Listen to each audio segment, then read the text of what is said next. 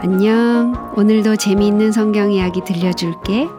3권 4편 8째 이야기. 용감한 젊은 왕자.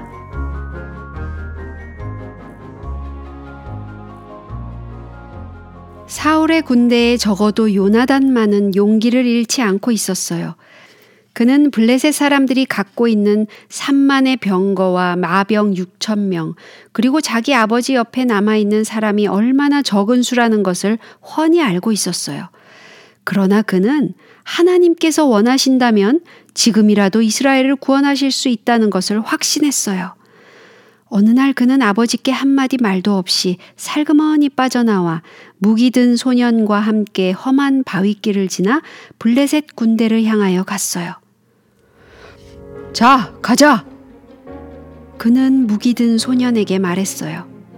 여호와께서 우리를 위하여 일하실까 하노라. 여호와의 구원은 사람의 많고 적음에 달리지 아니하였느니라. 참으로 놀라운 말이었어요.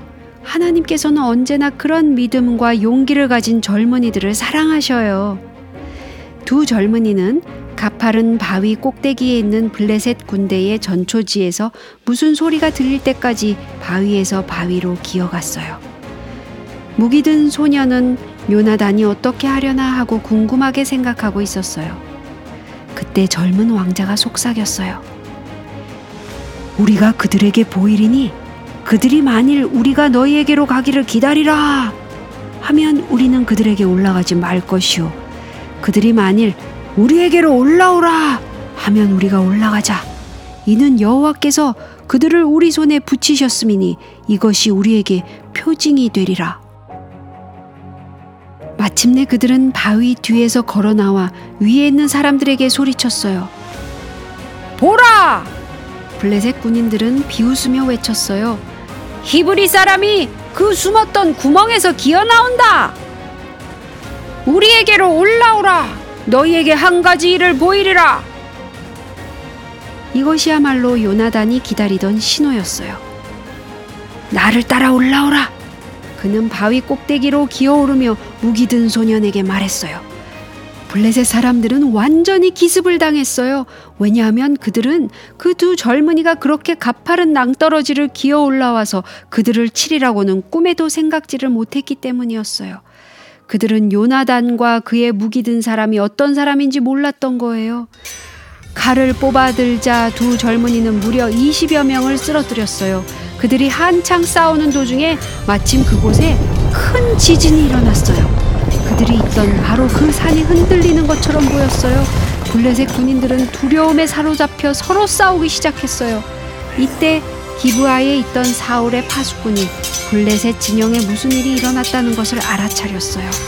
그 강한 군대가 이리저리 흩어지는 것이 당장이라도 쓰러질 것 같이 보였어요.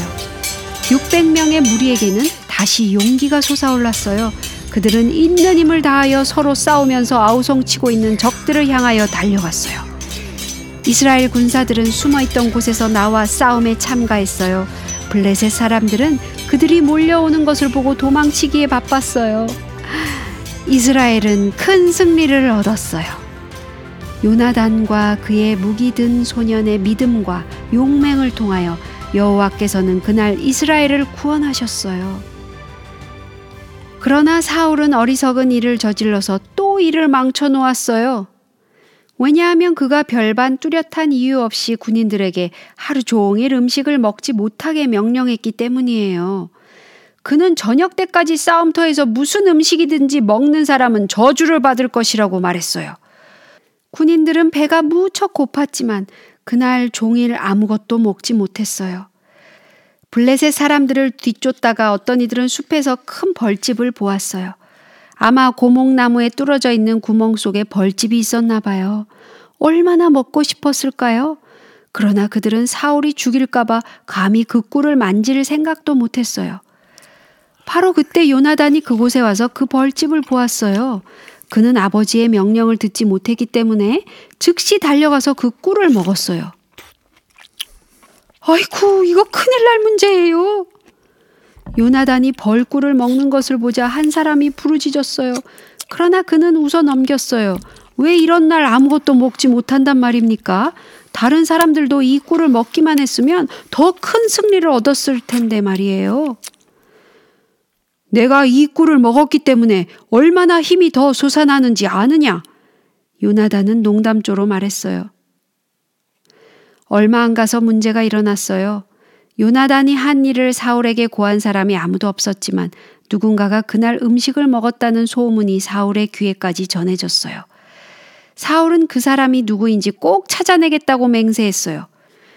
누가 자기의 명령을 어겼다는데 화가 난 사울은 행복과 감사가 넘쳐야 할 승리의 날인 것도 잊어버리고 죄를 범한 자는 비록 자기 아들일지라도 죽여버리겠다고 맹세를 한 거예요. 사울은 부하들을 모두 함께 모아서 한편에 세우고 맞은편에는 자기 자신과 요나단이 섰어요. 그런 다음에 그는 그 두 편 사이에서 제비를 뽑으라고 명령했어요. 제비는 뽑혔어요.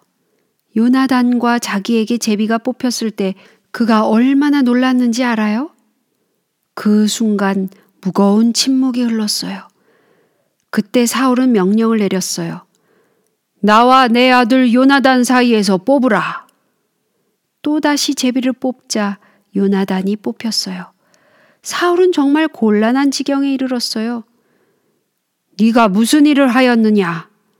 그는 요나단에게 엄하게 물어보았어요. 모든 사람들은 숨을 죽이고 보고 있었어요. 제가 꿀을 조금 먹었을 뿐이오나 죽을 수밖에 없나이다. 요나단은 침착하게 말했어요. 사울은 화가 나서 말했어요. 요나단아, 네가 반드시 죽으리라. 그렇지 않으면 하나님이 내게 벌을 내리시고 또 내리시기를 원하노라. 그때 놀라운 일이 생겼어요. 백성들이 들고 일어선 거예요.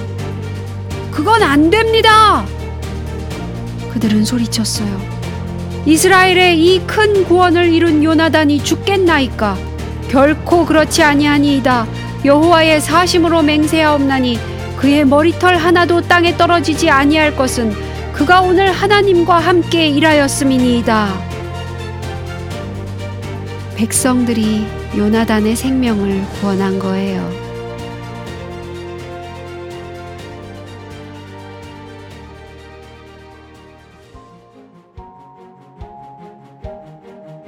오늘 이야기는 여기까지야. 다음에 또 재미있는 성경 이야기 들려줄게. 안녕.